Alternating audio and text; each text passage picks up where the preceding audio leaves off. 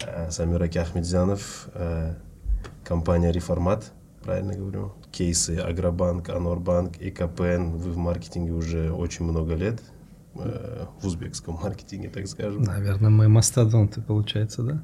Да.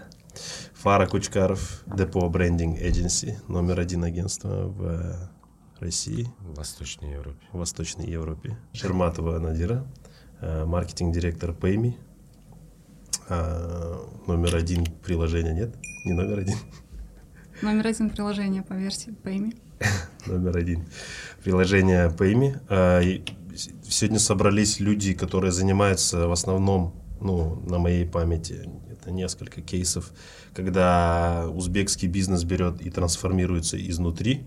А, люди стратегии, маркетологи, я бы хотел поговорить сегодня вот как раз-таки, с чем сталкивается узбекский бизнес сегодня, когда он меняется, а, какие этапы, какие сложности, с какими сложностями сталкивается, и не получается ли это просто ребрендинг ради ребрендинга картинка ради картинки. Хорошо, давайте вот на примере, вы над, над Анорбанк работали, правильно? И работаю сейчас. И работаете. Давайте на примере Анорбанка. Как, как это... Как мы туда пришли? Не, как случается, что банк в какой-то момент такой, нам нужно меняться, нам нужно быть другими. Что, что наталкивает? Они начинают терять рынок, заходят конкуренты или там нужны инвестиции зарубежные. В каких случаях бывает это? Фараке?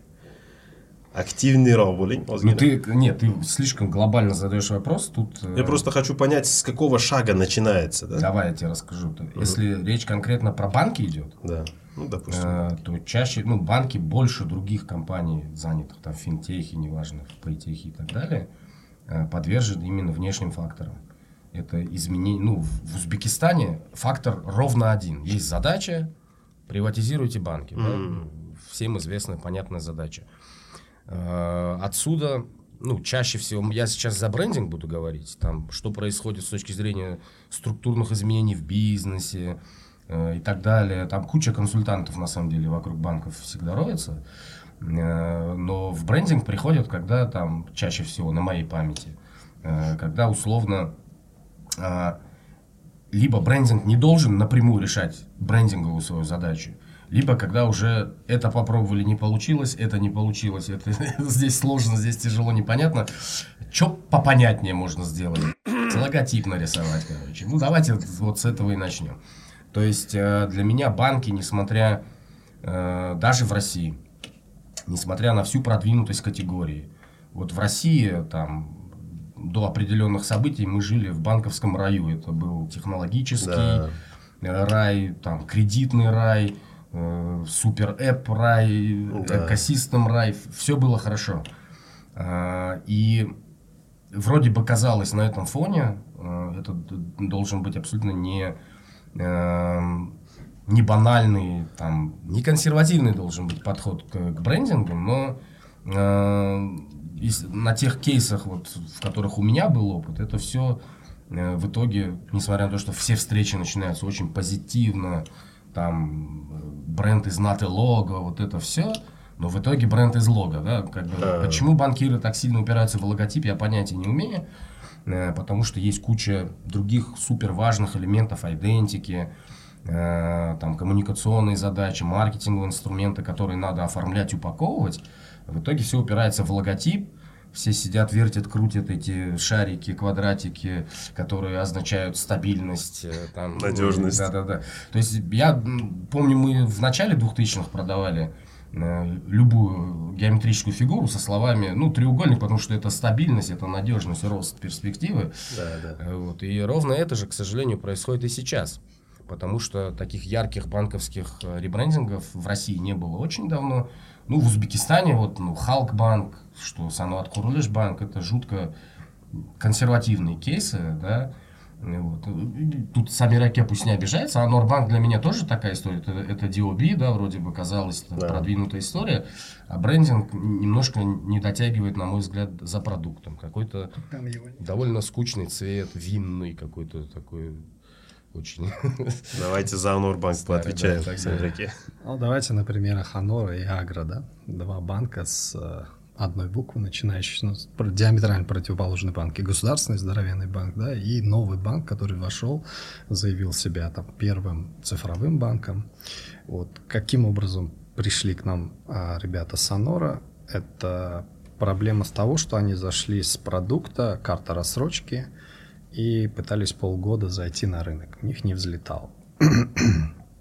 Вот. А в случае с а, Агро, государственный банк, который, ну, собственно говоря, пытались трансформировать и трансформируют сейчас, там кроме брендинга тоже была проблема и с э, образом банка, и с тем, вообще с целым маршрутизацией, скажем, клиентского потока внутри Мгм. филиальной сети. А, Образ банка, он мешал как клиентам, так и самим сотрудникам. Как Мгм. бы это не банк мечта был на тот момент. Ну, я не знаю, как сейчас. В принципе, во всяком случае, люди, я вижу, что они могут э, себе позволить после ребрендинга набирать людей из других бизнесов. Раньше вот прям зайти в государственный банк, такой как Агро, узко, скажем так, отраслевой, да, там, это прям, ну, был bad story, да, Ну, то есть, для- значит, ты туда молодого, зашел, да. амбициозного айтишника там, конечно. Да, я, да, скажем, даже для маркетолога, скажем, Мгм. обычного бренд-менеджера прийти в агробанк, это э, не заключить, значит, хорошую сделку. Да. Вот. Ну, видишь, это были проблемы. То есть э, банки столкнулись э, с проблемой и в том, и в другом случае. А вообще тема банков, она в семнадцатом году, по сути, началась. Ну, пусть не обижаются банкиры, у нас банковской, ритейл-банкинга в принципе не было до того, как пришел Мгм. а, ну, президент, и как бы правила игры поменялись. Начался какой-то движ.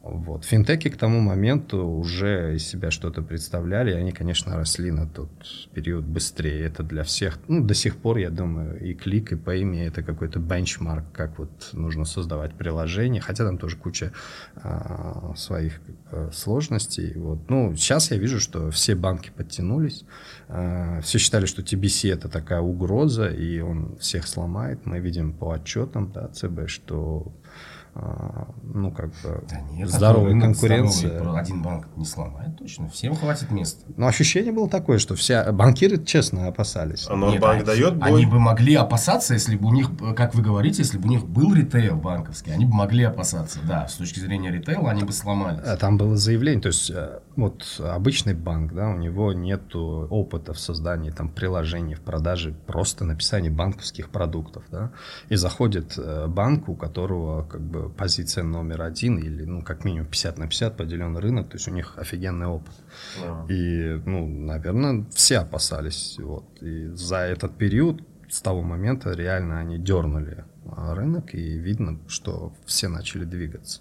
Вы говорили о разнице Анора и Агро. Ну, первое, государственный и частный.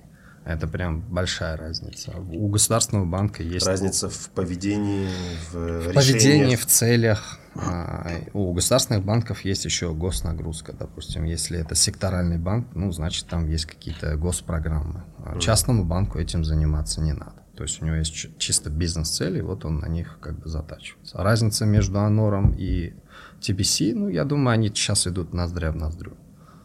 Хотя А- Анор вышел чуть позже, они их, я думаю, что уже догнали. То есть Анор, по- по-вашему, не консервативный банк.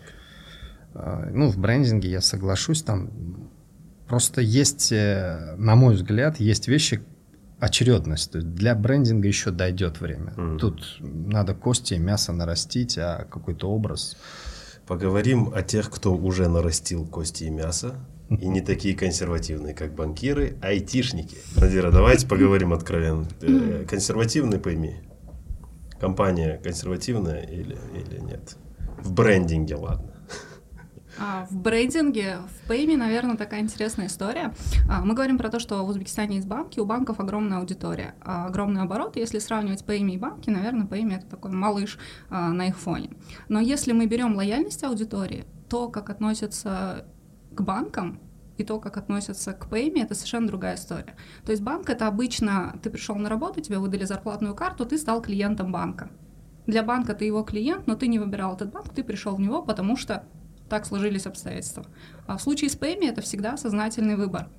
То есть ты скачал это приложение, ты выбрал его сам, это такое отношение по любви. Uh-huh. А, и сравнивать лояльность, например, к банкам, лояльность к приложению а, при одном и том же уровне клиентской базы при одном и том же количестве, я не знаю, при одних и тех же там, или сопоставимых цифрах по активным клиентам, по MAU, ретеншену и так далее, ну, наверное, не совсем корректно. А, и когда мы работаем с ПМ, мы понимаем, что аудитория, которая находится в этом сервисе, это аудитория тех, кто сознательно его выбирала. То есть это люди, которые его любят.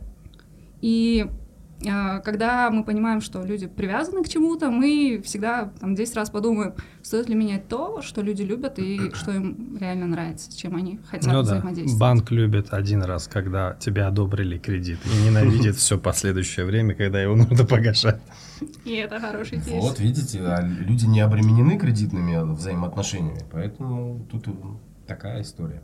Это тоже временно. Я, с одной стороны, нет, это очень правильная мысль была, но вопрос как бы, при чем тут, например, логотип или фирменный шрифт, к примеру, да, ну, такие вещи, которые, ну, это не из разряда, что я удалю приложение, если поменяете логотип, смотрите мне тут. Ну, да? типа, мне будет не так удобно пользоваться. Ребята. Фара, вот ты нас динозаврами обзываешь, но ты же сам помнишь времена, когда э, интернет шел от того, когда веб-сайты это были картины, знаешь, с рамками, когда кнопку надо было нарисовать. Сейчас интерфейс это совсем другая штука. Там брендинг нахрен не нужен, как бы, да. Ты mm-hmm. работаешь с конкретными э, перформанс-инструментами, ты работаешь э, с, ну, с реальными э, вещами, которые напрямую на продажу влияют, на да. транзакцию и так далее. Это не вопрос брендинга. И он не, не должен заканчиваться в приложении. Бренд же это гораздо чуть боль, больше такая вещь. Хорошо, где он должен тогда быть другим? В коммуникации, ну, в случае э, с Payme, да. э, это на самом деле гигантское количество офлайн точек контакта, гигантское. Это все mm. партнерские точки, э, где можно эти, да. ну, на уровне самого стикера забабахать такой креатив, что ты будешь выделяться от всех там платежных систем и так далее. Да? Mm. Вот. И вкладывать даже в этот креатив элементы позиционирования. Я бы туда больше смотрел, потому что мы в брендинге уже давно поняли, что веб-дизайн, digital мир, он давно поменялся настолько, что брендинг там, он помогает, он на вторых ролях. Мы с этим окей. Но офлайн, будьте любезны. Смотрите, коллеги, я бы две ремарки сделал бы относительно выбора банка. Да? Я согласен, что есть выбор, когда за вас выбирает бухгалтер, открывая счет, да, там расчетные банки. Но есть банки, вторые банки. Вот TBC и, Аг, э, и Анор банк. Это реально второй банк. А, есть, это первая ремарка, да, потому что не везде такие же правила, как, э, скажем, в классических банках, где ты, тебе, за тебя сделали выбор. Это первое. Второе – это а, вопрос развития рынка и брендинга, да, вот э, уместности брендинга и mm. ожидания от того, что брендинг тебе что-то действительно с точки зрения бизнеса даст. А, ну, я тоже работал в финтеке, именно в PMI, и я могу сказать, наблюдаю за этой категорией, там уже произошла консолидация рынка вокруг двух игроков. Что такое консолидация? Было куча игроков, осталось два игрока, у которых сейчас, ну, я предполагаю, ну, не менее 85% доли всего а, рынка там. Клик и пойми. Клик и пойми. Да. И э, когда вы приходите к тому, что а, все точки роста уже, собственно говоря, практически освоены, и вот тут, а, на, наверное, на первый план выходит брендинг. И стоит ожидать от того, что если у вас правильный брендинг, вас больше любят, э, и у вас те же цены, те же продукты, ну, э, те же там программы лояльности, в конечном итоге бренд гораздо больше значения имеет, чем, например, в банке, где еще куча работы по продуктам, ну и всему остальному. К вам тогда вопрос. Было ли в вашем, э, в ваших кейсах, когда ну, то есть, как обычно разрабатывается позиционирование? Там берется продукт, его там все преимущества, не преимущества, образ, и, и на основе этого строится позиционирование. Было ли такое, когда позиционирование, на основе позиционирования продукт начал меняться, или там начали какие-то там функциональные вещи появляться. Тот же Анорбанк давайте рассмотрим, например, или ЭКП, не знаю. Ну, пусть, раз уж банковскую Да. тему подняли. А, с Анором была интересная тема. Мы а, видели, как двигается конкурент, и пытались найти, а, зайти на рынок а, довольно-таки конкурентный, и очень сложно продать предложение такое, что у банков, а, по сути, одинаковый продукт. А, Мы посмотрели, увидели аудиторию, а, нашли, скажем, что переводы P2P являются для нас как бы тоже базовым, так же как э, мониторинг потребностью переводить деньги с одной, скажем, карты на другую карту. И, в общем-то, сделали трейдовое предложение, то есть P2P обнулили.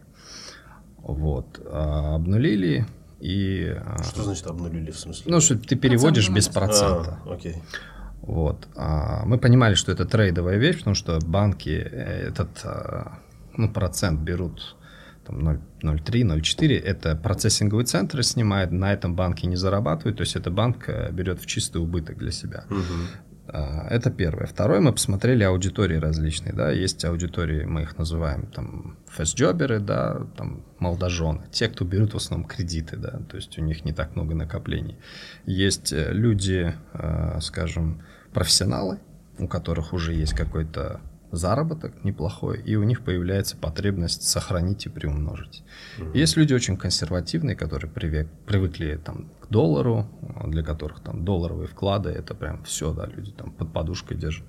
И разрабатываем для каждого направления Кредиты, а, депозиты, да. долларовые. и добавляем всем, говорим, а теперь еще и P2P бесплатно. Вот. а, Банк а, взял слоган а, «Живи свободно». То есть свободно от переводов. Там, операций и где продуктовые решения, чтобы я чувствовал себя свободно? Можно? И позиционирование ли это бренд? Позиционирования там нету, там слоган. далеко, далеко до позиционирования. Я сразу сказал, что там банк еще не занимается этой вещью. Фарм, кстати, можем мы обратиться к тебе со временем. Давайте, я с удовольствием. Вот, ну, к обоим фарам.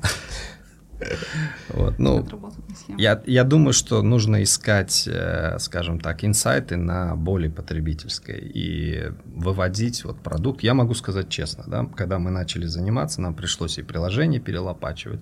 И когда мы запустили рекламную кампанию, у нас было всего 30 тысяч скачиваний. На сегодняшний день там 2 миллиона 700 скачиваний. MAU порядка миллиона. DAO Daily Active Users больше 100 тысяч.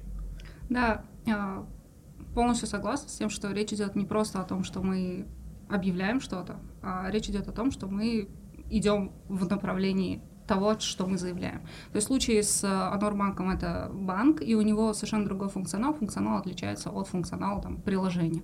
А, Мы, когда запускали эту историю, мы понимали, что люди пользуются нами, а это огромная база и очень много кейсов.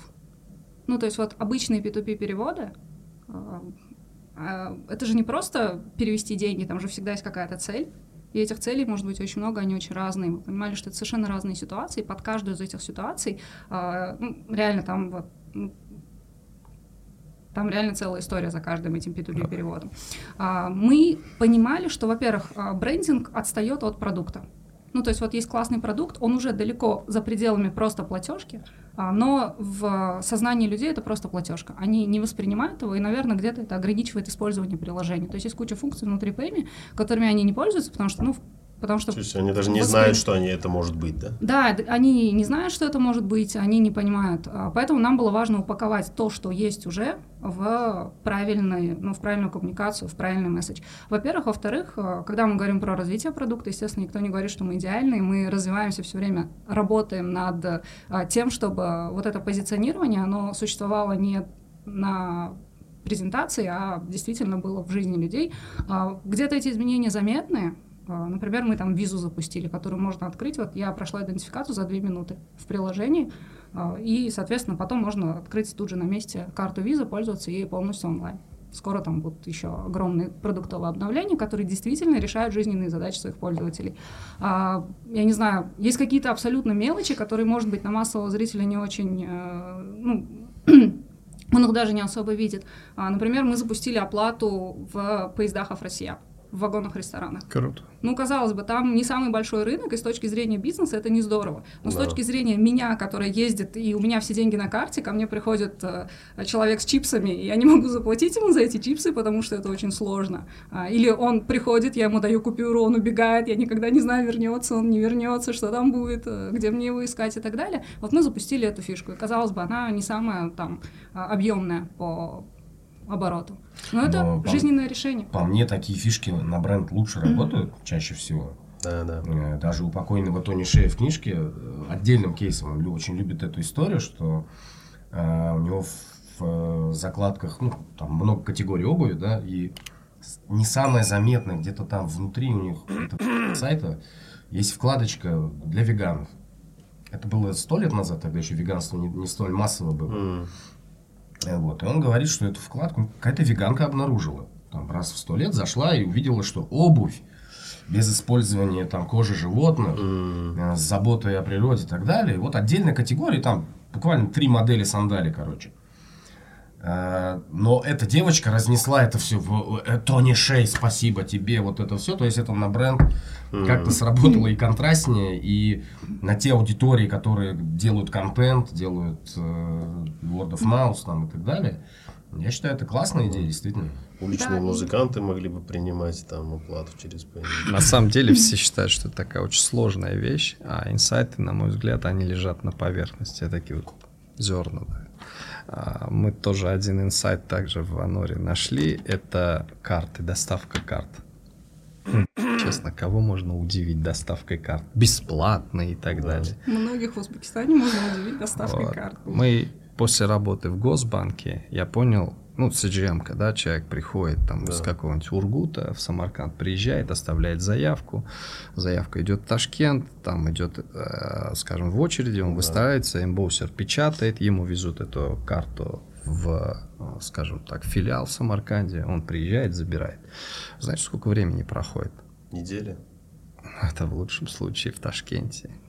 Там это уходит месяц и более. Я видел случаи, два месяца человеку карту доставляют. Ну, он пишет свою боль. То есть это реальная боль, доставка карты. И мы говорим, а, мы пошли следующим путем. Мы поставили имбоусеры во всех а, областных центрах, сократили время. Это печатная... Ну да, это печать карты, Да-да. собственно говоря, с именным там, инициалами и так далее. И а, сделали карту доставка за три дня, 72 часа. Это сейчас, Анор сейчас банк, переплюнувший по этому показателю любой банк в стране. Это банк номер один по доставке карт. Ну, вот вам УТП, которая лежала на поверхности, да, мы его, собственно говоря, там нашли буквально в пыли под ногами. Ну, это на самом деле очень крутая история. Во-первых, это крутая история про бизнес-процесс, потому что если вы можете взять на себя такие коммитменты, заявлять и сдерживать эти коммитменты, значит, у вас внутри достаточно хорошо налажены определенные процессы, и поэтому вы можете а, доставлять карты Или вы 72 часа. настроили под эту акцию, да? Но видишь, Надыр, мы а, здесь хороший симбиоз, если ты находишь классное агентство и ты понимаешь свой продукт в маркетинге. То есть они вряд ли найдут эту вещь. То есть мы должны найти ее, понять, увидеть, скажем так, несоответствие там потребностей и бизнес-процессов. Сами раки, а что делать банкам, у которых нет вас и, или надыры? Что им делать? У у них-то маркетологи точно не ищут боли, не роют инсайты, не занимаются продуктовыми инновациями и так далее. Мы же это все прекрасно понимаем.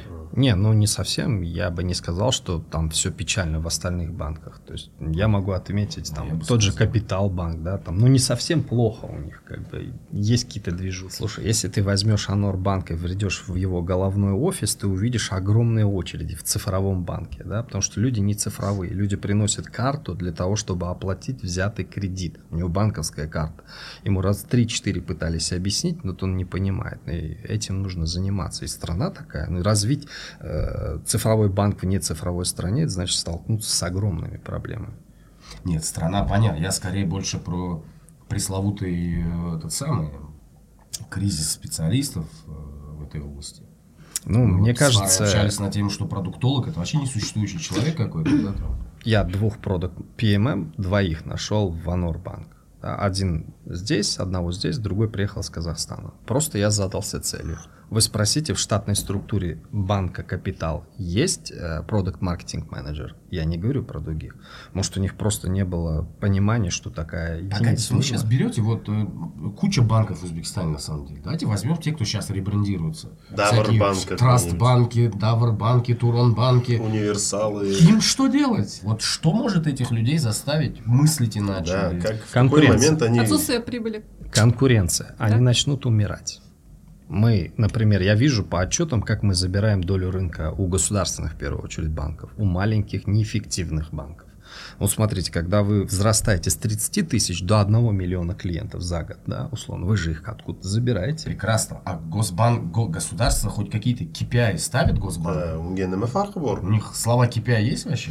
Им какая Или у них разница, теряет, разнарядочка? теряет, да. Смотрите, все просто, на мой взгляд. Три банка государство будет поддерживать. Ну, заявило, какие. Ну, не будем в суе, какие банки. Остальные банки, а, у них задача стать, э, там, выйти на IPO, продаться или умереть. Просто потеряв аудиторию, потеряв прибыль. Ну, Оля, а да и что? Ну, те, кто останутся, те, кто захотят выжить, они будут искать какие-то пути, двигаться, искать модели. Хорошо, вот Вас вы сказали, сколько концов. времени прошло с того момента, с- со знака, со- с конкретного сообщения всем, типа, ребята, вам надо продаваться. Прошло уже сколько, три года, да? Ну, четыре, может. Ну, два точно. Ну, точно больше двух, да. Да, точно больше. Кто-то этим занимается? Ну, кроме вывески. Там логотипы поменяли, я Им знаю. же пару лет только надо читать лекции, что такое IPO. Ну, председателям, акционерам. Это к брендингу прямое отношение имеет. Почему? Потому что э, если сейчас у этих банков э, поставлена сверху даже, пусть задача выйти на IPO, это значит брендинг обслуживает вот этот шажочек выхода на IPO. Да. И ну, это и задача изи на самом деле. Там, сделать привлекательное для инвесторов предложение. Это не совсем задача сделать э, бренд, который нравится людям. Ну, смотрите, мы настолько критично относимся. Вот давайте возьмем пример СХБ, да, Санат Курлышбанк. Это тоже государственный банк. Они провели большую работу. А, Большая работа была проведена, и если вы сейчас придете в филиалы этого банка, вы увидите стандартизацию работы. Там есть митер-гритер, там есть э, там очередь электронная, многие бизнес-процессы, скажем, улучшились. Этот банк подрос. Но потом он решил, видимо, почивать на лаврах. Движухи не видно. То есть осталось на том уровне. А это бег на долгую дистанцию. Невозможно изменить какие-то поверхностные бизнес-процессы и почивать на лаврах долго. Потому что все бегут, все забирают. Пока не произойдет консолидация, все так и будут тягать эту аудиторию от одного к другому. И потом, смотрите, а, у нас 12,8 миллиона а, трудоспособного населения. Это за вычетом трудовых мигрантов. И только 5 с чем-то миллионов, 5 миллионов 300 официальных налогоплательщиков. Есть еще огромная аудитория тех, кто не попадает под эту тему. И вот сейчас банки пришли к тому, что а, продавая кредиты только тем, кто вот в этой лужице находится, Да. все 33 банка рыбачат, а, надо выходить на ту аудиторию, которая для банков в, официальном, в официальной той модели скоринга, она сейчас серая. Соответственно, нужно меда- менять модель скоринга, переходить с официально работающего. Окей, надо изучать транзакции, психотипы клиентов, каким образом люди Фильтровать тратят, их, фильтровать их, находить сегменты, которым можно продавать кредиты, не боясь, что человек официально не работает. А. Не могу скорим. В общем, это оценка кредитоспособности потребителя. Я не об этом. Ну, там, типа, фактически Это для человеческий ресурс или, или это программа? Это какая-то? машина, машина, да? Ну, я, может, думаю, то, может быть, кто-то физически действительно смотрит, а баша раз ёхнет, не дадим. Типа. Нет, чтобы слушатели не подумали, я-то понимаю, что такое скоринг, просто я знаю, как он выглядит, и я знаю, когда В- ВТБ заявлял о внедрении инновационной системы скоринга теперь на основе психотипов, вот это все, это всего лишь анкета и не более. Фар, ну мне сегодня от э, банка Сбера пришло сообщение, пройдите тест, и они определяют психотип. У меня есть кредит, который, кстати, выдан на узбекский паспорт, и я спокойно его юзаю. У меня нету там официального трудоустройства. Давайте есть, объясним, как это работает. а, Ну, ну, как, как мы понимаем. То есть, это получается, он изучает вас, ваши какие-то тра- транзакции, типа, такой-то человек с таким-то, там, не знаю, с такой-то суммой на карте делает три раза покупки в Ашане, восемь раз там такая фигня, типа. Да, у него есть собака, машина, Да. седан. Что ты покупаешь в каких, э, Да, скажем сын, так, который учится, да, это- в каких магазинах, с каким средним чеком, с какой частотой. Потом тебе дают продукт небольшой, да, кредитный, и смотрят, насколько хорошо ты его закрыл. Если ты продукт, э, скажем так, вовремя погашаешь кредит, то тебе лимит повышают. Потом пытаются продать следующий. И этот продукт, он работает для того, чтобы, там, я не знаю, также работать с другим каким-то клиентом, то есть похожим. Потом, а, скажем так, Что ну, методики обучения ищут похожих на меня людей, условно изучив мою модель, а, Когорт их надо. когортный анализ, и потом собирают, то есть уже с, э, на основе изучения моего портрета находят аналогичных людей и продают им этот кредит.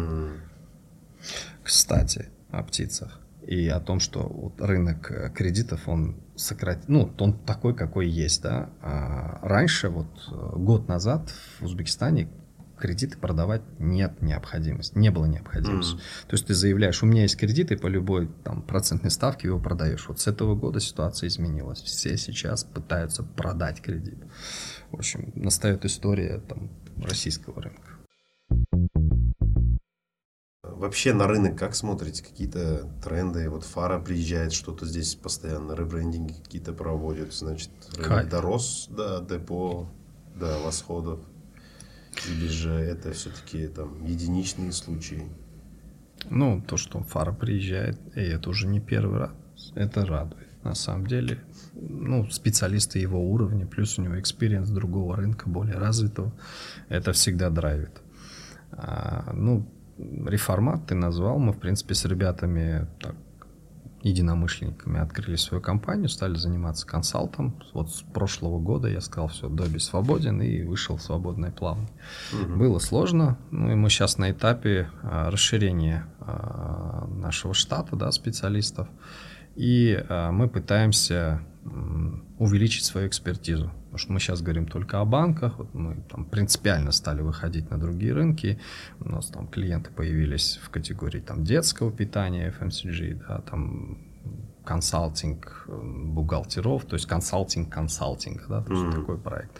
Недавно вот э, Parcels, да, это ребята, которые занимаются доставкой с, э, со штатов, с Амазона продуктов, да, там м, мы как бы делали исследования, и вот сейчас выходим на этап, когда будем писать им, ну или договариваемся о том, что писать им стратегию выхода сюда вообще продукт, э, коммуникация и так далее. Очень интересные ребята. Вот, недавно был запрос а, от института. Институт пытается, ну, видно, что эта категория тоже там растет. Государственный институт собирается сделать для себя там стратегию, ну, в том числе, наверное, и брендинг, и, ну, в первую очередь, продукт. А, и видно, что эта категория, вот я знаю, что появился там Европейский медицинский институт. Это, я не знаю, это не, это по-моему, в чистом виде с, э, со- с- ребят создали здесь локальные. То есть уже есть э, государственные, есть частные вузы. То есть категория начинает бурлить. Мне кажется, что движухи много, и, в принципе, это хорошо, это радует. И, и маркетинг э, становится востребованным, за него платят больше, нет? Ну, больше, не больше, но за него платят. Я как-то вот сижу с вами, обсуждаю проекты. Фара, сколько платят э, за ребрендинг Ишонч? Сколько ты получаешь? Сколько, Сколько, сколько депо получили за ребрендинг Ишонч? Про, расскажите про Ты же Ишонч. понимаешь, что это NDA, причем двойной. И Шонч как бы не, не обрадуется, и депо. Ну, нет, я бы и так не сказал, но с другой стороны, есть открытые цены депо, э, прямо на сайте висят, можно помониторить. Ну, вот. Единственный момент, что вы можете узнать э, рейд-карту, но не сможете узнать конфигурацию конкретного проекта и финальный бюджет. Э, Вот. Но я хочу сказать, что Ишонч смотрит реально на это как на инвестицию. То есть это редкий узбекский клиент, честно. Редкий клиент. Но тут надо понимать, да, что Фарух Акя, э, руководитель Ишонча, он все-таки человек уже не с локальным майнсетом, да, потому что обучение в Сколково тоже дает свои плоды, я думаю, э, какое-то приобщение там к международному майнсету тоже дает свои плоды, то есть это реально инвестиции. Человек из банковской сферы, он умеет инвестировать, он знает, что такое инвестиции. А, И на самом деле вот всего лишь смена парадигмы, да, отношения к конкретным затратам, И что-то ты называешь затраты, а что-то инвестиции. И уже меняет. Мы же, как брендинговая отрасль, вообще депо, как основателя БКР, да, там, и вообще отраслевое такое агентство, на самом деле, в большей степени, всегда топило именно вот за смену парадигмы по отношению к брендингу в целом. Мы всегда продвигали терминологию относительно брендинга по-другому, что это не материальный актив, что это топ пищевой цепочки современного вот бизнеса, да, там, э, что это добавленная ценность, э, бла-бла-бла. И в том числе мы всегда говорили, что нет понятия затраты на брендинг, бюджет на брендинг. Есть понятие инвестиции в бренд. Вот. И в этом плане Ишонч реально инвестирует сегодня. У нас отношения очень долгосрочные. Я в том числе не могу не собираюсь называть бюджет проекта, потому что пока конца проекта нет. Ну, то есть это mm. уровень ведения клиента, да. Э, у нас много процессов. Брендинговое завязано. агентство занимается ведением клиента. Именно. И это ведение не на уровне, вот как вы, рекламщики, ведете да, клиента, там, год коммуникационной стратегии, а, а это э, уровень ведения на этапе имплементации бренд-платформы. Mm. То есть, вот что я приехал? Я приехал, чтобы, а, ну, э, зарелизить этот ребрендинг, но у нас в том числе запланированы мероприятия по разъяснительной работе, то есть по интеграции уже в департаменты, в кон- конкретном на исполнительном уровне, объяснение этой бренд-платформы, что стоит за этими словечками, да, А зачем это? Зачем а, внедрять это в компанию? Да, давай я тебе объясню. Вот лично, лично я как стратег за это сейчас топлю, потому что, э, к сожалению, там процентов 70 проектов, они уходят в стол. То есть э, они заканчиваются в момент принятия стратегии, пирамидки, платформы, потому что люди с нетерпением ждут дизайна, логотипа да, да. Э, и немножко забывают про вот эту историю. Это раз.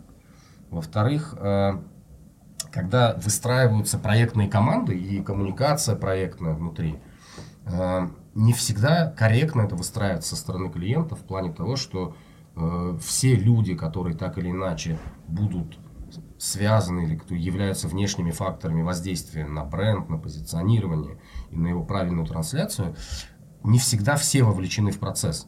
Mm-hmm. А, а иногда бывает такое, что ты сделаешь большой гигантский ребрендинг, и появляется человек, который говорит, о, кстати, это вот самый важный человек у нас в проекте.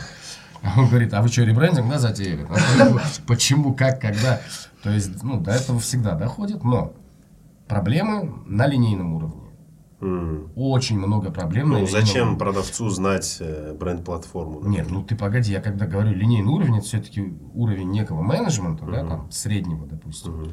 Потому что, ну, как говорится, вот у государства ровно те же проблемы. Есть законодательная власть, есть исполнительная. Вот там начинается mm-hmm. все, что как стратегия красиво затевается в Сенате, да. что это для народа, это для счастья, бла-бла-бла-бла. На исполнительном уровне это беда, что вы там придумали, козлы, вот, стратегии, уроды и так далее. Я за немножко большую интеграцию этих вещей. Раз. Во-вторых, э, не всем маркетологам можно доверять правильное донесение этой платформы бренда без потери необходимых важных акцентов, там, процента информации. К счастью, к премии это не относится. Да? Вот ноль не могли этого не сказать. Как, как хотели, так и донесли. Да, но так уж бывает. У нас за проект бывает да, три маркетолога может смениться. Там, собственники меняются в ходе проекта. Поэтому ну, это наша ответственность, как бы, ну, родил ребенка, ну, хотя бы в сад поведи его. Чтобы это начало работать, да? Ну, ну, чтобы это хоть как-то работало, в принципе. Mm. На самом деле это же как раз-таки к тому, что брендинг, он не про то, что мы меняем вывеску на фасаде, и все сразу понимают, что мы изменились. А, ну, ты поменял вывеску, заходишь в магазин, а тебя встречают, ну вот. Ну, то есть мы говорим про то, что там, мы клиентоориентированные, бла-бла-бла, ты заходишь в магазин, продавец смотрит на тебя грустными глазами. А, у нас э, был кейс, а, ну, вот, на, не в Пэме до этого, когда мы разрабатывали, тоже делали ребрендинг, а, очень консервативная категория, очень ограниченное количество тачпоинтов. А, dark Market, и из-за того, что количество тачпоинтов ограничено, ты не можешь забабахать рекламу и сказать, вот мой ребрендинг и так далее, приходилось работать вот как раз-таки вот с этими неочевидными точками. Ну, то есть там основным моим каналом коммуникации были продавцы и торговые точки. А, и нам было критично важно, чтобы наша торговая команда понимала, что из себя представляет а, бренд, и они это правильно доносили до торговых точек. Было критично важно, чтобы операторы на линии понимали, что мы там, например, транслируем идею качества, а, и если они видят перед собой упаковку криво наклеенную, чтобы они эту упаковку убирали в сторонку, говорили, нет, мы не можем такой продукт отдавать на рынок. А, и когда вот мы работали над этим проектом, я перешла в маркетинг а, с отдела продаж. И, соответственно, у нас еще были какие-то с ребятами хорошие отношения. А, когда мы начинали разговаривать, ну, то есть идет какая-то красивая презентация, топ-менеджмент это все презентует, они говорят, да, да, конечно, мы выходим в коридор, они говорят, да, фигня все равно не сработает. Я говорю, так, почему не сработает? Они говорят, ну, Надир, ты же понимаешь, э, там, я не знаю, у нас другой рынок, а, у нас это не работает, у нас другие инструменты. Ну, то есть ребята просто не верят в а, историю, которую они должны транслировать на рынок. Они в нее просто не верят. Они, во-первых, не до конца понимают, во-вторых, они в нее не верят. А, и мы с ними очень долго разговаривали на эту тему, очень долго мы с ними разговаривали до такой степени, что в конце концов я сделала тренинг, я называла этот тренинг «Нафиг нужен маркетинг». Ну вот неофициальное название, официально он назывался «Новое позиционирование там бренда». А, и мы разжевывали сначала торговой команде, а, что из себя представляет брендинг вообще, то есть зачем он нам нужен, а, какая, какая его цель. Ну, то есть это не потому, что маркетологи очень любят а, на своих совещаниях на велотренажерах а, придумывать ребрендинги, а потому что он действительно нужен бизнесу. И мы их подводили к тому, что он нужен вам, ребят. Вы по-другому свои задачи не закроете, вы по-другому свои KPI не закроете. Вот на этом рынке а, там, через несколько месяцев у вас будут серьезные проблемы, пока вы этого не добьетесь. А, и потом, поскольку эта тема, вот мы это им рассказывали, потом то же самое мы рассказывали всем сотрудникам компании, там, включая линейных, вот, не то что даже линейных менеджеров, включая вот реально операторов на линии. Не знаю, насколько получилось, но... Вот, вот, вот этот вопрос меня больше всего волнует. Насколько это получается? Я... Сами Раге занимается этим непосредственно. Вы занимаетесь этим, этим непосредственно. Вы как консультант со стороны. Смотри, Скажите, Фар, работаете? Есть еще один момент. Угу. Ну, на самом деле, если ты добьешься хотя бы там, не знаю, эссенции в 20%, ну и то это, я считаю, много. Пусть хотя бы так. Это лучше, чем 0%. У нас еще есть такой момент, зачем, например, мне это нужно. А, у нас в, у стратегов свой гадюшник же. Я, например, всех стратегов ненавижу и презираю. А, и э, у меня есть тезис, я в ВШБ, например, делился с таким тезисом. Я говорю, стратег стратегу не друг. Не надо изображать, что вот вы все такие добрые, там друг друга понимаете. Нет, все со своими тараканами и мир пропускаем через свое мировоззрение. Mm. Да? Мы не можем дружить, ребята, это мы конкуренты, блин, давайте уж прямо. Э, у нас одни и те же фреймворки, но очень разные методики. У нас нет индустриальных стандартов, у нас нет терминологии единой. Какие мы друзья с вами? Э, и кейс такой, вот, вот мне надо убедиться, что мою стратегию своими грязными ручонками да, другой стратег не обосрет, условно говоря. Мне это важно, потому что это моя работа, и ее надо уважать. Что делают другие стратеги? Сейчас без имен, но назову одно очень уважаемое московское агентство из топа пяти креативных агентств России. Угу. Которые нам не друзья. Да-да-да. Было приглашено на реализацию коммуникационной стратегии э, бренда Эконива, платформы бренда, которую писал я.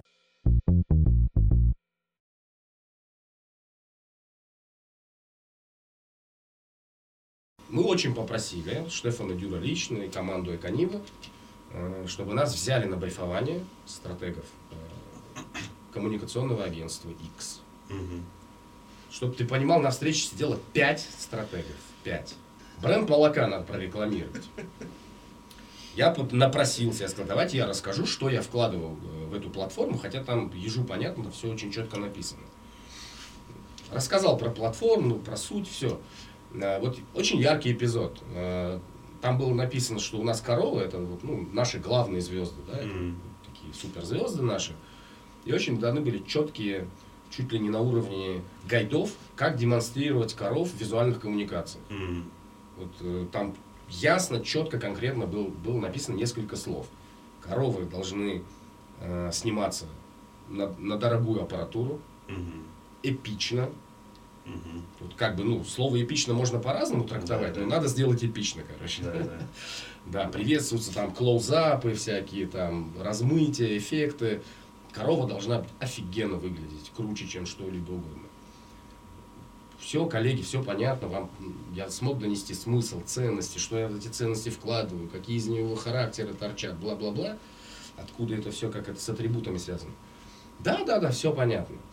Я уже чуял на этом моменте, что иди уже, дядя, да, мы уже, у нас уже концепция. да. Вот. И Мы уже роликс. да, мы- они принесли креативную концепцию, и Эконива нечаянно, на всякий случай, захотела нам ее показать. Они не, ну, не планировали. Принесли концепцию с коровами, короче, которые э, смотрели в фиша и вот так вот высовывали языки, были такие глаза у них смешные. И было написано «Наши коровы – это новые котики». Ну, то есть, где эпичные, серьезные Да. вот эти истории. Я- и это такой абсолютно банальная история, но это же на каждом шагу происходит, понимаешь? И это происходит потому, что один стратег тупо не уважает другого стратега. Тебя не существует как бы. Или ни хера не понимает. Мы ровно с этим же клиентом, например, сидели на медиатендере. Нас тоже пригласили. Ну, э, скажем так, Эконива это крупный, Производитель крупный, молочный. крупный да, сырьевик, Мгм. который стал заниматься FMCG, B2C Мгм. бизнесом. И у них не было опыта по выбору агентства, мы им как-то помогали, супервайзили эту историю. А, И чтобы ты понимал, м, тендер это когда медиа-агентство по очереди заходит и презентуются, да, 10 агентств из топ-10 позвали. И нас же всех представляют.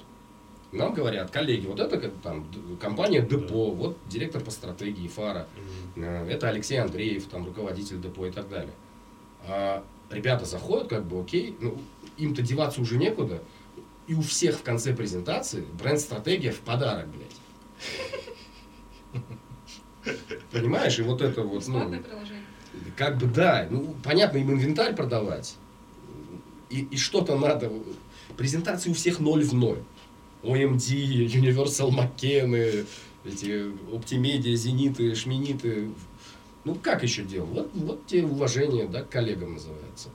Хорошо, вы говорили это к тому, что стратег должен контролировать Я, говорю, я, исполнение. я рассказывал, зачем я приехал и зачем это нужно вообще, да? Да. Почему брендинг агентства начинают потихоньку э, ну, курировать э, проект внедрения. Коллеги с рынка российского, да, развитого, давайте спустимся на нашу, Давайте. на нашу Давайте. Я услышал одну очень важную Ваша вещь, да, про, скажем, Ишонч. Почему, скажем так, срослось, да, и вообще в целом, а когда начнет срастаться, Мгм. будет ли рост. А, Одна очень важная вещь. А, Владелец бизнеса, наверное, окружающий себя такими же людьми. Человек понял, у него появилось соответствующее образование. На мой взгляд, у нас не проблема в отсутствии маркетолога. Ну, если вот так в кучу собрать, мы что-то наберем, можно что-то изменить. Те, кто ставит, скажем, владеют бизнесом, они ни хера не понимают, а, скажем, чем занимается маркетинг. Это одна из проблем. Вторая проблема – это просто достучаться. Да, вот, допустим, тоже банковская тема. Да. Ты знаешь, сколько в Агробанке я встречался с э, председателем банка за два года, пока мы делали. Встречи, когда мы там, заключали сделку и делали там, финальный ребрендинг. Теперь берем кейс Анор. Это частный банк, ориентированный на бизнес. Мгм. Я могу... Ну, был такой момент, когда владелец, имеющий разные бизнесы, просто стоял, видимо, может, он даже не ждал меня, он увидел меня, и мы с ним языками зацепились, и простояли, проговорили два часа. Это в коридоре. Мы просто стояли. Я устал стоять и разговаривать. Ну, мне было видно, насколько человек погружается. Я общаюсь с ним регулярно. Я вижу, что у него сленг поменялся, что он читает литературу. И он окружает себя аналогичными людьми. И еще одна вещь. Когда вы работаете в бизнесе, ориентированном на конечный результат, вы а, работаете с людьми, которые уважают своего клиента. Вот я назвал момент, что мы Аноле добились того, что больше всего стали карты раздавать. И у нас доставка просто стала захлебываться. Мы не ожидали, что такой бум пойдет.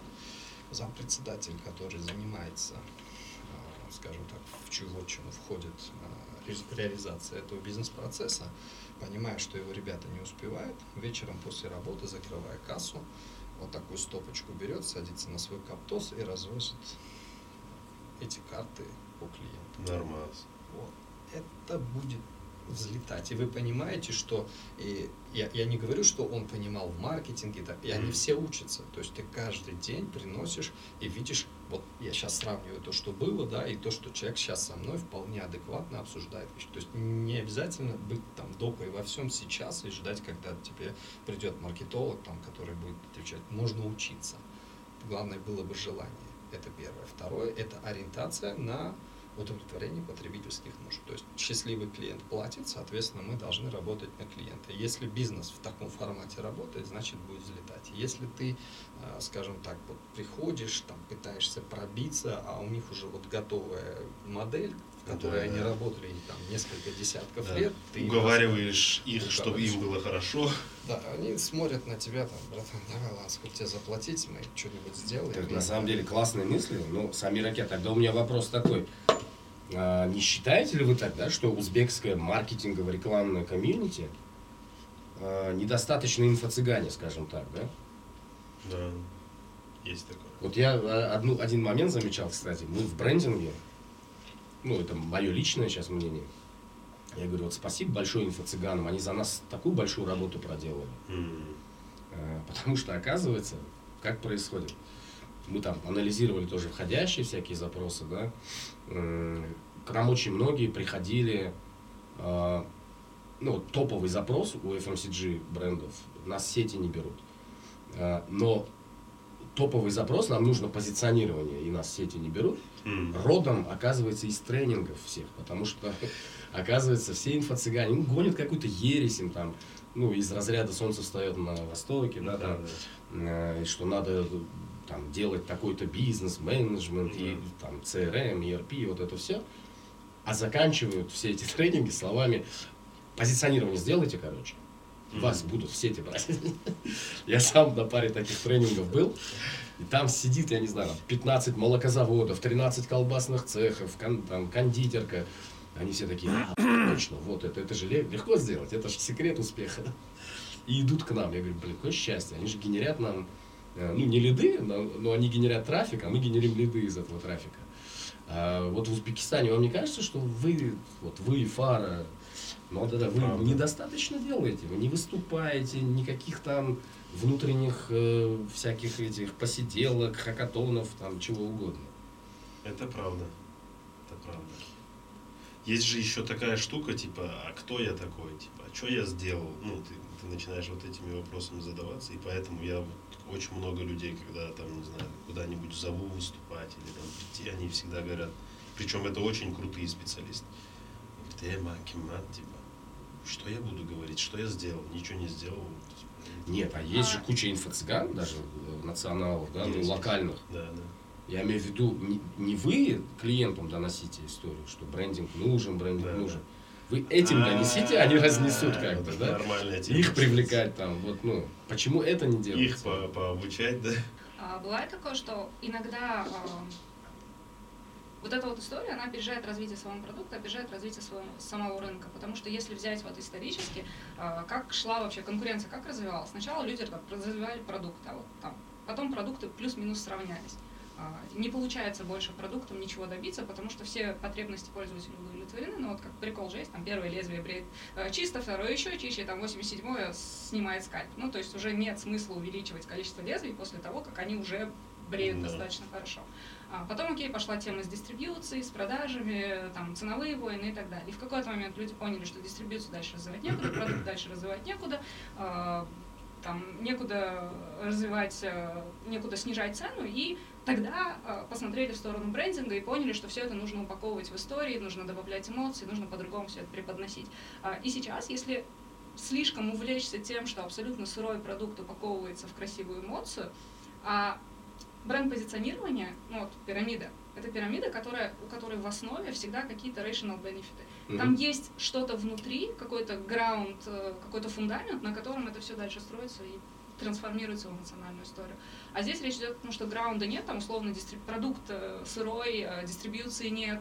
А, И в итоге вы делаете брендовую историю, она не выливается ни во что для бизнеса, его цели не решены, он потратил кучу денег и не получил эффекта, которого хотел. И потом он просто считает всех, включая там, маркетологов, э, в том числе хороших маркетологов, он считает их инфо-цыганами. Ну, типа, опять вот они пришли мне зачесывать. Да, вот эти я понял. Ну, так это совместная работа. И там, и там надо инфо-цыганствовать. Потому что подтягивая одно, надо, ну, то есть, на самом деле, там, в России эта картина не сильно отличается от этого.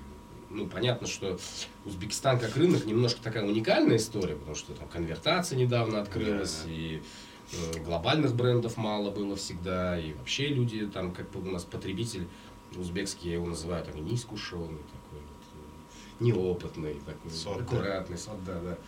Ну, он не знает, как можно, что можно. Даже там какой-нибудь эконом-сегмент российский, он более опытный как потребитель и покупатель, чем узбекский, да. Ну, Вот. Это мы не обижаем сейчас, да, правду говорим.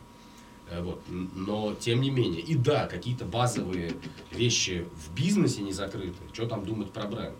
Казалось бы, ну да, правильная вещь, но одно другого не отменяет. Мы же брендингом занимаемся, в наших э, интересах, ну, нашу отрасль продвигать. Что нам ждать этих? Продуктологов. Нет, Просто- вот есть Айзаке, который там дистрибуционными вопросами занимается. Ну, пусть он тоже занимается продвижением этой идеи среди инфо-цыган. Я пытался понять, вот можно ли собрать людей, вот ты говоришь о том, что есть коллаборация, да, там, когда собираются люди там категории там молочники, я не знаю, там кто-то еще детское питание. Ты попробуй сейчас здесь собрать, вот сложно. Они не собираются. На мой взгляд, есть а, две категории, которые, в принципе, нуждаются в наших услугах, и они могут пойти. Те, кто уперся в консолидацию рынка, и рынок не растет. Например, категории соков, да, там еще каких-то напитков. Вот они уперлись, и видно, что кто-то только извне может прийти эту сломать ситуацию. Что-то делают, пытаются, но какого-то движения. нет. Второе это те категории, которые сейчас очень быстро растут и происходит перераспределение долей. Ну, те же самые банки или там, другие направления. А, Они видят, что они теряют. И как бы, ну, сори, потеря там 100 тысяч клиентов, это значит э, минус там арпу, да, средний чек и так далее, и это уже финансовые показатели.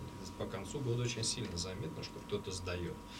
Вот. И это тоже должно подталкивать клиентов к тому, чтобы задаться вопросом, если у меня там все продукты есть, почему я их не могу продать.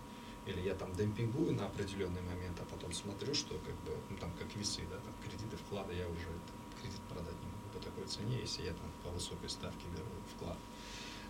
Вот эти вещи должны сподвигать. Ну действительно информации, сори, честно, мало, и мы сами действительно ничего не делаем для того, чтобы рассказывать. Может быть, просто нужно говорить о кейсах, да, то есть вот есть кейс, и, наверное, это не брендинговые агентства, а именно маркетологи. Они должны не бояться вытаскивать и говорить, ребята, вот была проблема, мы вот это сделали, смотрите на приросты. Конечно, они сами будут на свою категорию экстраполировать, нам зачем этим заниматься.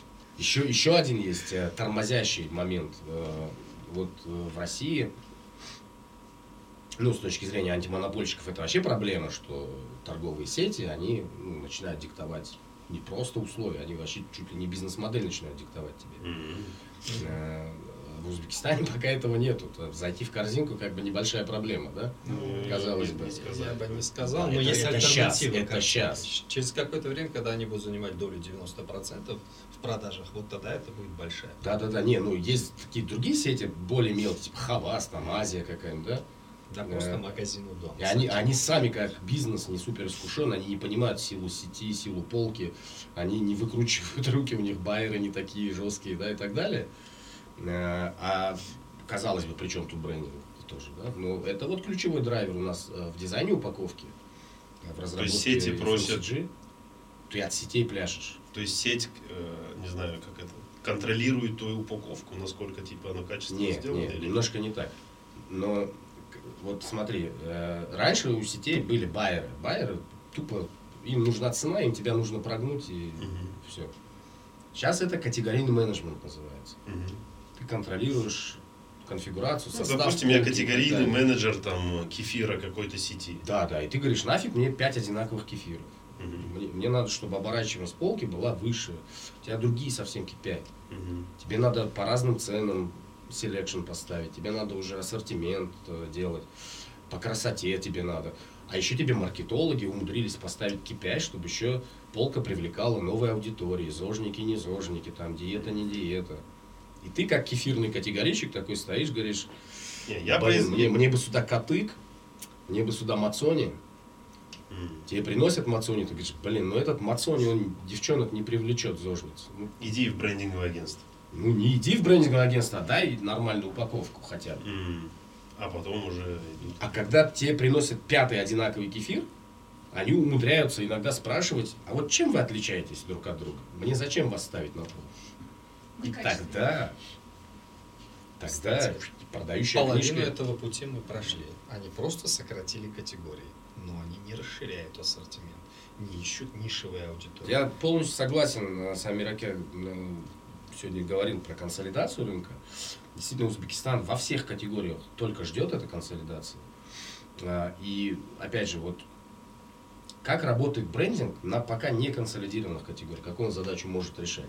Понятно, что когда есть консолидация, есть конкретные задачи, Мгм. KPI там, перед маркетингом, и конкретные задачи, очень четкие брифы выходят для перепозиционирования или позиционирования. Но что делать, когда рынок не консолидирован? Я думаю, что когда рынок не консолидирован, нужно заниматься позиционированием, но в меньшей степени там, креативным брендингом, а хотя бы базовыми вещами, четырьмя P, да, теми же, не знаю, price positioning, market positioning, категории positioning, product positioning. Эти вещи тоже у многих не прописаны. Там, условно говоря, пойди спроси у Хаваса, ну, дай бог, конечно, прописано, но осознают ли они себя дискаунтером, или жестким дискаунтером, или софт-дискаунтером, кто они? Хотя бы вот на, на этом уровне, да? Или вы магазин у дома, или вы э, этот самый, outlet, или, или что, или one price. Кто вы? Всего понемногу. Да-да-да. Есть же такая история, что брендинг, он вообще не создается в каких-то краткосрочных краткосрочной перспективе это всегда история там, на несколько лет. То есть вы несколько лет последовательно делаете одно и то же, и потом у людей появляются определенные ассоциации. То есть сейчас, когда, а, Поэтому брендинг, да. а, наверное, поэтому если начать сейчас, то к тому моменту, когда сюда начнут заходить международные игроки, у которых, кстати, есть позиционирование, котор- с которым даже в какой-то степени даже наши потребители знакомы. Да? Вот Не во всех категориях, но тем не менее, у людей есть определенное отношение к глобальным брендам. Если завтра он зайдет, у них это отношение, оно вот уже есть. То есть его не нужно строить. А, то есть сейчас вот на пустом рынке с пустыми головами потребителей, наверное, проще строить эту брендинговую историю. Именно на Или сложнее. будущее. Почему? Ну, как объяснить, когда мозг полностью свободен, у него у самого не отформатированы рамки категорий, Да, критерии. у тебя нет рэперных точек, на, на что опираться, что? Ты все равно пляшешь от потребителя. Да, а, а как же история с тем, чтобы можно там условно take ownership в категории? Вот просто стать синонимом, ну вот условно в каждой категории есть определенный need Да-да-да, я понимаю, но если у потребителя мозг свободен, как вы сказали, вот я говорю, например, да, там, не знаю, продаю пиццу, к примеру. Я говорю, правильная итальянская пицца. Это мое позиционирование. А потребитель понятия не имеет, что такое итальянская пицца и какая бывает правильная. Это значит месседж мимо. Да, Окей, да. можно сказать, это пицца, ну вот условно. И тогда пицца это ты. А Да, потом да. все остальные Я- уже должны я добавлять, поэтому и я говорю. маленькая, я Вот, там вот. правильная. Я поэтому говорю, начинать я- надо с тех вещей, которые, может быть, Да. на форматном уровне, типа э, там, Пицца доступная еда. пицца или премиальная пицца. И объяснять, окей. что такое премиальная пицца. Это можно, это, это действительно задача. Хотя бы так, да. Верите в узбекский бизнес, э, в узбекский маркетинг ближайший, там, я не знаю, бу- будет ли, как это сказать, во всех категориях такой рост, как это происходит там в финтех, например. Ну, финтех чувствуется, что там есть какая-то конкуренция хотя бы. Там есть 2, 3, 4 игрока. Уточни, пожалуйста. 34 Ты же, Ну, про финтех-то ты говоришь, что это как эффект низкой базы, там всегда рост будет. Но, э, не знаю, В как- как- про какой бизнес? Про домашний текстиль. Ритейл. Давайте поговорим там по ритейлу. Это, ну, все что угодно. лю- любые рынки, там, не знаю, FMCG, услуги, сервис, транспорт. Ну, я по нескольким инсайдам могу сказать. Я очень верю в узбекский бизнес, честно. В, в ритейл особенно. Э, Потому что все с базаров перейдет в магазин. Ну, во-первых, рано или поздно точно базар сдохнет. Не потому, что кто-то этого хочет, а это естественное течение событий. Как только люди действительно поймут, ну, мы с Ишончем много, на самом деле, вот на эту тему говорили, люди действительно поймут, что это удобнее, выгоднее, комфортнее, быстрее и так далее, М, ну, у той же Малики уже дела не, не так здорово идут, э, как раньше. Ну да, потому что что... там и людей убивают, и парковаться негде и так далее, да. Вот. А, Человек все равно поймет, что такое супермаркет, в чем его преимущество. Но я даже не, не к этому, я к тому, что вот эта вот данность любого узбекского бизнеса развиваться, с одной стороны, интуитивно, с другой стороны, по каким-то своим законам и так далее, изначально делает локальных игроков в тысячу раз сильнее, чем потенциальных глобальных пришельцев. Это вот сильное отличие узбекского рынка от Украины, Белоруссии, России, Казахстана, куда сначала приходили глобальные игроки, все форматировали, задавали эти стандарты, м, и люди потом оценивали российские бизнесы да, относительно этих стандартов там, Да, ну, да. и, и атрибуты брендов. И ты наоборот подтягиваешься, что я соответствую, потом я вот да. такой. Мгм. То Слушай, Фар, вот тебе пример реально в твою копилку, это тот же самый TBC. Это ребята пришли уже с отстроенным бизнесом, у них появилось ну, то позиционирование, которое они считали а, условно правильным. Ну. Для меня, допустим, то, что они делали вот с тем CSR, когда они очень пытались стать узбекским банком, да, не понимая, что у нас есть стереотип, все зарубежное, это классно. Зачем грузину сменять свою, скажем так, Да. кепку и надевать а, узбекский дупа, как бы это бессмысленно. Скажи, что ты международный банк, часть международной сети, к тебе будет там больше доверия, траст там и так Кстати, далее. да. И вот это у них, э, мы как бы понимаем, что не взлетело. Почему? Окей, я не знаю их бизнеса, но я вижу отчеты ЦБ, как они не взлетели так, как мы все ожидали. Мы- Я думал, честно, они порвут все, у них денег было куча. У них было там, ну, в принципе, на тот момент сейчас неплохое, классное приложение. Сейчас многие догнали, в принципе. И видно, что не получилось то, чего ожидали. Мгм. Соответственно, я точно знаю, и я с Фарой согласен, мы сильнее, я не боюсь, скажем так, международных игроков, я только рад буду, если они придут на рынок, рынок увеличится, появится конкуренция, это заставит нас больше, мы свой, скажем так, народ, свою культуру знаем лучше, и мы приспособимся к конкуренции гораздо быстрее. Да, чем- в этом преимущество. Тот же Карфур, это же разочарование века. Ну, Да. это ни для кого не секрет, да? Все ждали французских товаров, хороших сыров, я не знаю, чего угодно. Но не вот, не вот этого вот, не какие-то странные. Это проблема брендинга или это проблема того, что они продуктово что-то не вытянули? Потому что мы Я обсуждали, Я думаю, это какая-то глобальная стратегия. мы обсуждали в нескольких категориях вопрос того, что будет с категорией, если туда придут э, иностранные игроки. А, И ну, я вообще не видела оптимизма у местных компаний а, при условии, что международный игрок зайдет сюда нормально. То есть он зайдет с категории? нормальным продуктом.